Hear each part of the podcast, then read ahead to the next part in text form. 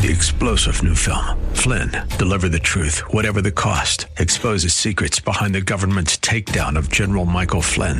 Flynn knew what the intel world had been up to. He ordered the first audit of the use of contractors. This set off alarm bells. He told the truth. He was the most dangerous person for Donald Trump to hire. They had to get rid of Flynn. Flynn, Deliver the Truth, Whatever the Cost. Available now. Watch it today. Go to salemnow.com. Salemnow.com. You've been rescued, and it is past, present, and future tense, all rolled up into one. The past tense, God's justified you, and we'll talk about that coming up next.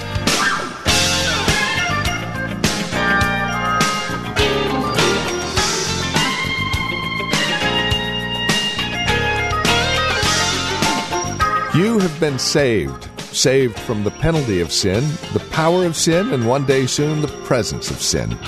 That is a past, present, and future rescue, if you ask me. And that's exactly what we're looking at here on Truth For Today with Pastor Phil Howard. Welcome to our broadcast. Our weekend edition has us looking at Romans chapter 3 and 4 today. Justification, God's gift to the rescued. Here's Pastor Phil with today's broadcast of Truth For Today. God comes through him and said, Abram, stop being afraid. I will be your shield. You know, a Bedouin tent isn't too good a fortress. I'll be your shield and your exceeding great reward. Abram said, well, I'm glad you brought up reward. Because all I got in my house is a barren wife and me. I'm about 99 years old. And I got this slave Eliezer around here. I guess I'm going to have children. He's going to get everything I own because you won't give me any children. I have no posterity. God said, Abram, follow me. I want you to step out of the tent. And out in that desert, no artificial light. Look up, would you? Yeah. Mm-hmm. Start counting. 1, 2, 3, 4. Yeah? He said, there's your posterity. God, I just want one. We don't have one. He said, I said, look up there. I'm going to make you have enough posterity, you'll think it's the stars of the heaven. I'm going to get, this is your posterity coming. Look at the heavens. Now I know Sarah's barren. She can't have children. And you're going to be nearly 100 years of age by the time I fulfill the promise. What do you think, Abram? If you said it, I believe you. I believe you got the power to keep your promise. That's all it did. God said, you know what, Abram? Just for doing that, I'm going to count you righteous. I'm going to give you credit for being right with me.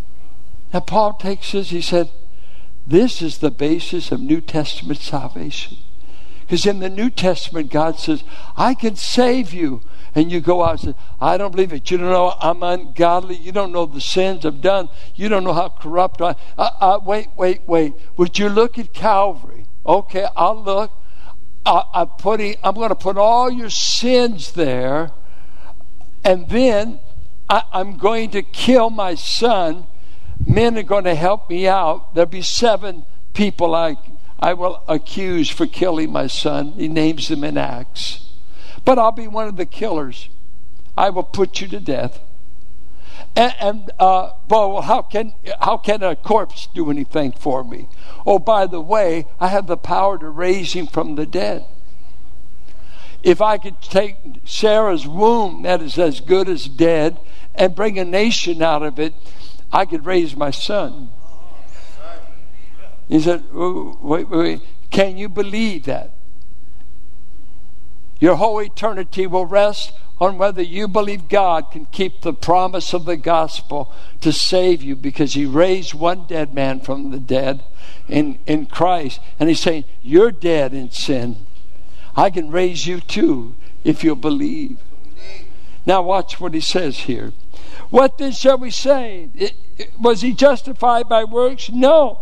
He believed God, and it was counted to him as righteousness. Now to the one who works, his wages are not counted as a gift, but as his due. But this is a gift God's giving, so you can't earn it by wage. God doesn't owe you a wage. And to the one who does not work,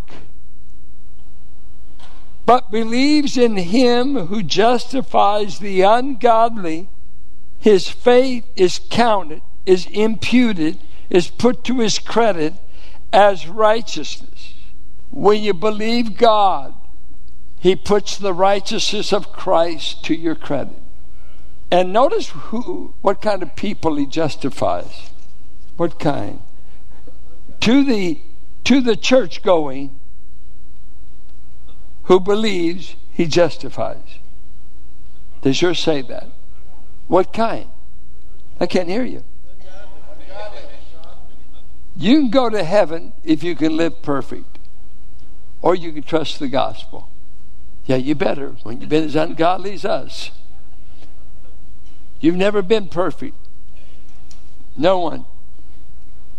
To the ungodly, that's not very complimentary. Some translate it to the wicked. I hate to think that I was wicked at 14.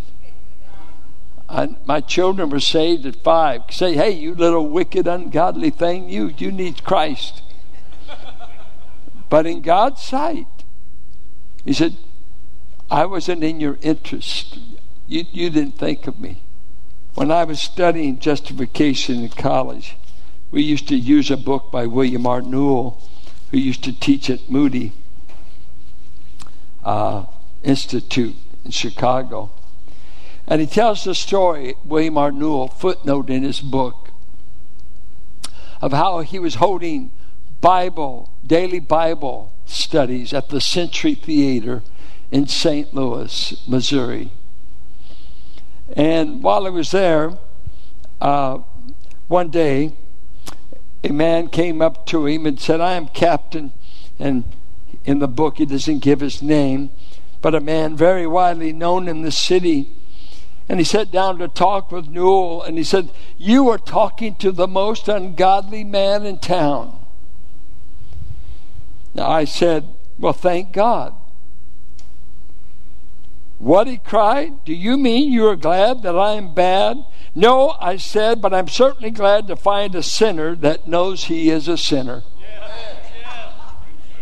Oh, you do not know the half. I have been absolutely ungodly for years and years and years right here in St. Louis. I own 2 Mississippi steamers. And of course, gambling, prostitution, drunkenness, everything happened on those steamers. Everybody knows me. I am just the most ungodly man in St. Louis. I could hardly get him to be quiet enough to ask him, did you hear me preach on the ungodly people today? Mr. Newell, he said, I have been coming to these meetings for 6 weeks. I do not think I've missed a meeting. But I cannot tell you a word of what you said today. I did not sleep last night. I've hardly slept for 3 weeks.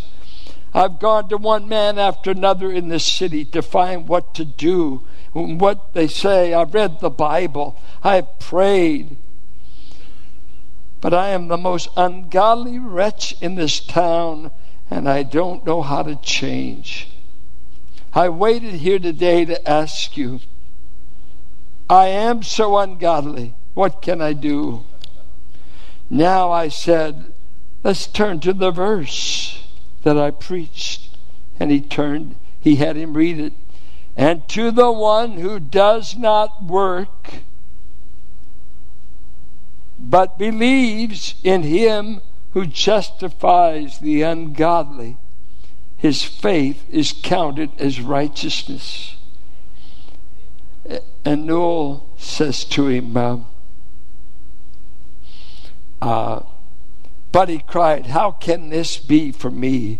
I am the most ungodly man in St. Louis. Wait, I said, I beg you, go on reading. So he read, to him that worketh not, but believeth on him, he will justify the ungodly. There, he fairly shouted, that's what I am. Then I said, the verse says not to do, and you want me to tell you something to do. I cannot do that. Now there must be something to do. If not, I shall be lost forever. Now listen with all your soul, I said. There was something to do, but it has been done. Amen. Then I told him how God so loved him, and all godly as he was, that he sent Christ to die for the ungodly, and that God's judgment had fallen on Christ, who has been forsaken of God for his captain so-and-so sins there on the cross. Then I said, God raised up Christ and sent us preachers to beseech men, and the ungodly as they are, to believe on this God who declares righteous the ungodly on the ground of Christ's shed blood. The captain said, I will accept that proposition. The next day he came to the theater and he asked Newell, said, may I say a word to the audience? And he gets up. I want to tell all of you of the greatest proposition I ever found. I am a businessman and know a good proposition, but I found one yesterday that so filled me with joy that I could not sleep a wink all night. I found out that God, for Jesus' sake, declares righteous any ungodly man that trusts him. I trusted him yesterday, and you all know what an ungodly man I was. I thank you all for listening to me, but I felt I could not help but tell you of this wonderful proposition that God should count me righteous. I have been such a great sinner. The gospel justifies ungodly people. It justified you. Your sin isn't greater than the atonement. Your sin is not greater than the cross. Don't you insult God and say, oh, you don't know what I've done. God knows every sin you've ever done, want to do, wish you could have done, what you might do. He said, I have paid it in full at Calvary. I will count you righteous if you'll believe me. If you'll believe me. If you'll believe me. God is occupying heaven with people that Christ paid the price to justify. He believed God. And it goes on in Romans 4, if you read the rest of the narrative, it said, against hope he believed, though he considered his body as good as dead, and when he looked at Sarah, though a beautiful woman, and he said, you just can't give me children. Your womb has become a tomb. There's no life. But if God said you and I are going to have a family, we're going to have a family. You better start decorating the room. You better, they couldn't buy any Pampers. They just had to get ready. But just think, as a 100-year-old man, not Hagar and Ishmael, but you shall have a promised son through Sarah. And he takes that, so likewise, brother, has God put his son to death because of your transgressions, and because he's going to declare you righteous, he raised his son from the dead. And he said, if I can make an old couple all of a sudden become the father of nations, and kings will come out of him, Messiah will come out of him, what can I do for anyone that will believe my promise? I'll give them righteousness. One other character, then we close. David speaks of the blessing of the one to whom God counts righteous apart from works. Blessed are those whose lawless deeds are forgiven. Surely not adultery, because he was an adulterer, was he not? Surely not murder. We can't go to prison and tell a murderer, God can give you credit for the righteousness of Christ if you'll believe. You can't say that, can you? David says you can. David said, I'll be there. I was treachery. I'm what you write soap operas about.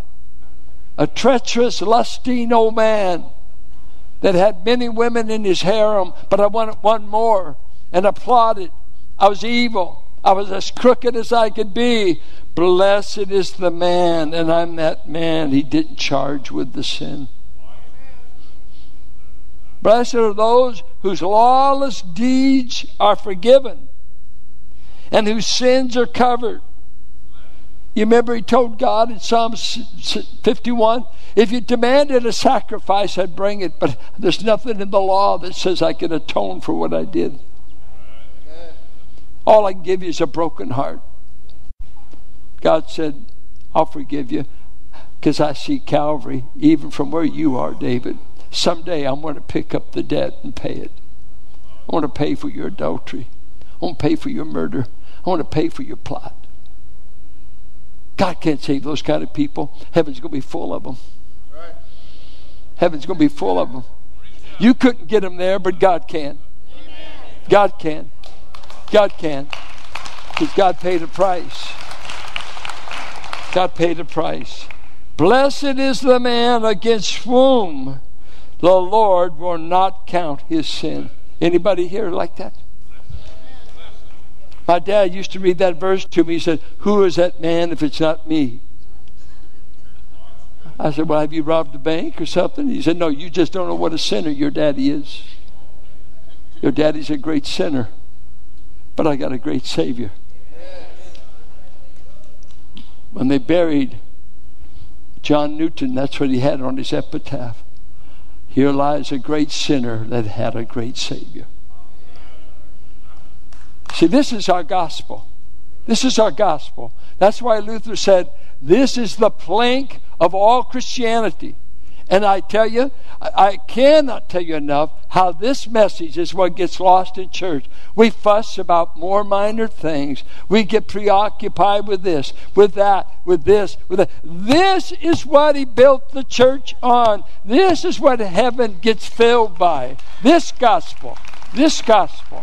Not works. Not Phariseeism. Not thinking you're right. Have you ever said, I am ungodly. I fall short of the divine expectations. No matter if I haven't done 90 terrible sins, I fall short. I cannot merit a righteous standing. And God says, can you believe? Can you believe my promise that I can give you the merits of Christ? And I'll put it on your account. And by, that's the positive. I get a positive righteousness. And by the way, watch this. I just erased every sin you've ever done. It's all erased. You got erased. It won't be charged against you. I charged it to my Son. And now my Son's righteousness I've charged to you. God made him to be sin for us. He took my sin that I might be made the righteousness of God in Christ. I read when Bunyan, he was so convicted about his sins for months, he could find no peace. And he said one night, he's walking through a wheat field, and he said all of a sudden the words of another great sinner came to him, Philippians 3:9, and that I might be found in him having a righteousness not of the law, but the righteousness that comes to us by faith in Christ. I'm clothed in the righteousness of Christ. God can treat you like he treats his Son, because he sees you clothed in him. So many churchmen, we stay beat up with our guilt and our shortcomings and all the failures. We're full of them. We're full. You know what? He didn't say he made you perfect. He imputes righteousness. The Catholic Church said he infuses righteousness. He makes you righteous at that. No. You get saved and you go away, you're still a sinner. You still can blow it. You can still sin. God's got to spend a lifetime teaching you to act right. And he's working on it. By the time he's got you perfected, he's going to take you home. No, he's spending a lifetime getting us there. But in a moment, in an instant, he declares you to have a righteousness that's only found in Christ. Can you believe Christ? Have you? You want to go to heaven? Believe God's promise that he can raise you from the depth of your sin and from the depth of your ungodliness. Admit, I can never merit you. I can't do enough to please you. I want to go to heaven. I close. I'm often moved by it on believing a promise.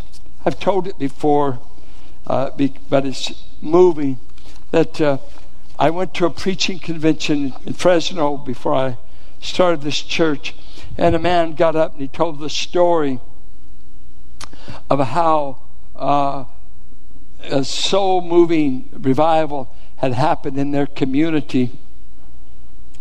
And this one man in the community was converted. These were Oklahoma, Arkansas tent meetings, revival, probably about 1930s, in that period of time. Many people coming to Christ. And this one man became a believer, but his wife was unsaved and his children were not saved.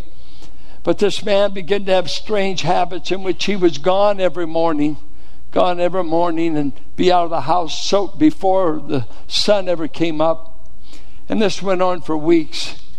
And finally the wife was curious what got him out of bed so early. So she told the eldest son, I want you to get up in the morning and track your father. I don't know where he's going so early. I don't know what's happening. Find out for me. Try not to be seen. Tell me what you find out. So the boy started doing this, did it for about a week. And finally, he told his mom. She asked him, what's going on? And he said, Mom, I followed him to the edge of town. I followed him a little bit in the woods. And there's a cut-off log there. And he goes there and he kneels and he prays every morning. Amen. He prays about an hour before he goes to work. And she said he says some strange things, but I'm not sure. In a matter of time, the wife got saved. Matter of time, 3 or 4 children were saved. And finally one morning they were all sitting around breakfast, and the wife's going to say, honey, you don't know, but I've been having your son track you for weeks, and tells me you go this place and that you pray and whatever. She said, he said that you said some kind of strange things, and that they could hear you uttering at times in that prayer that you every day you seem to say, but you promised. Amen. But you promised. She said, we're curious. What did you mean by that? He said, he said, that's Acts 16:31 and 32. And she said, what's that? He said, it says, believe on the Lord Jesus Christ, and thou shalt be saved, and your whole household. And I've been quoting to God every morning, but you promise.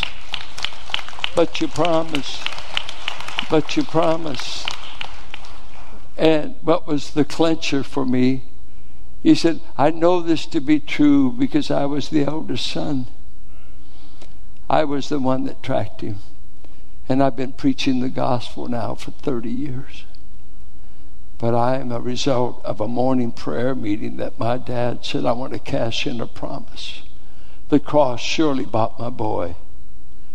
The cross surely bought my wife. But you promised. Let me tell you, you're going to be governed by problems or guided by promises. On Valentine's morning, Carol and I rehearsed our years together and what we've seen God do. And we simply said, he's kept his promise. And this is Truth for Today, the radio ministry of Valley Bible Church here in Hercules, and our teacher and pastor, Pastor Phil Howard. Thank you for spending time with us today. As always, it is a pleasure and a delight studying God's Word with you, that we might mutually grow in our love and admiration for our Lord and Savior Jesus Christ. If you have questions about today's program, maybe you have a question about your own walk or relationship with the Lord, we would love to talk with you. No strings attached. Give us a call, and we'd be more than happy to answer any questions we can or pray with you. Our phone number is 855-833-9864. If you would rather write to us, here's our address, 1511 M Sycamore Avenue, Suite 278. We're here in Hercules, the zip code 94547. So again, you can reach us by phone, by mail, or better yet, stop by our website and drop us an email. Let us know you paid us a visit. You can find us at truthfortodayradio.org. That's truthfortodayradio.org. And then if you would like to join us here at Valley Bible Church for worship, Sunday services are at 9 and 11, and directions can be found at our website, truthfortodayradio.org, or by calling 855-833-9864. And then come back and join us next time for another broadcast of Truth For Today with Pastor Phil Howard. Blessed be the name of the Lord.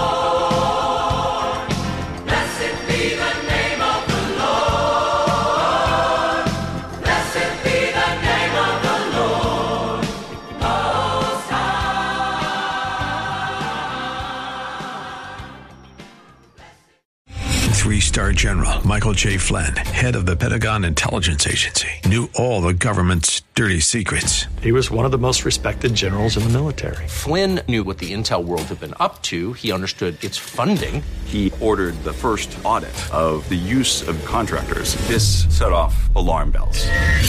The explosive new documentary, Flynn, Deliver the Truth, Whatever the Cost, and covers the facts behind this scandal. Flynn told the truth. He was the most dangerous person for Donald Trump to hire. I find out the worst enemy that I'm going to face in my life is right here in America. They took my assessment and they wanted me to change it. And I was like, I'm not changing it. They had to get rid of Flynn. With in-depth interviews, archival footage, and never-before-seen personal records of the man behind the headlines. I just felt like I was drowning. Flynn, Deliver the Truth, Whatever the Cost. Available now. Watch it today. Go to salemnow.com. Salemnow.com.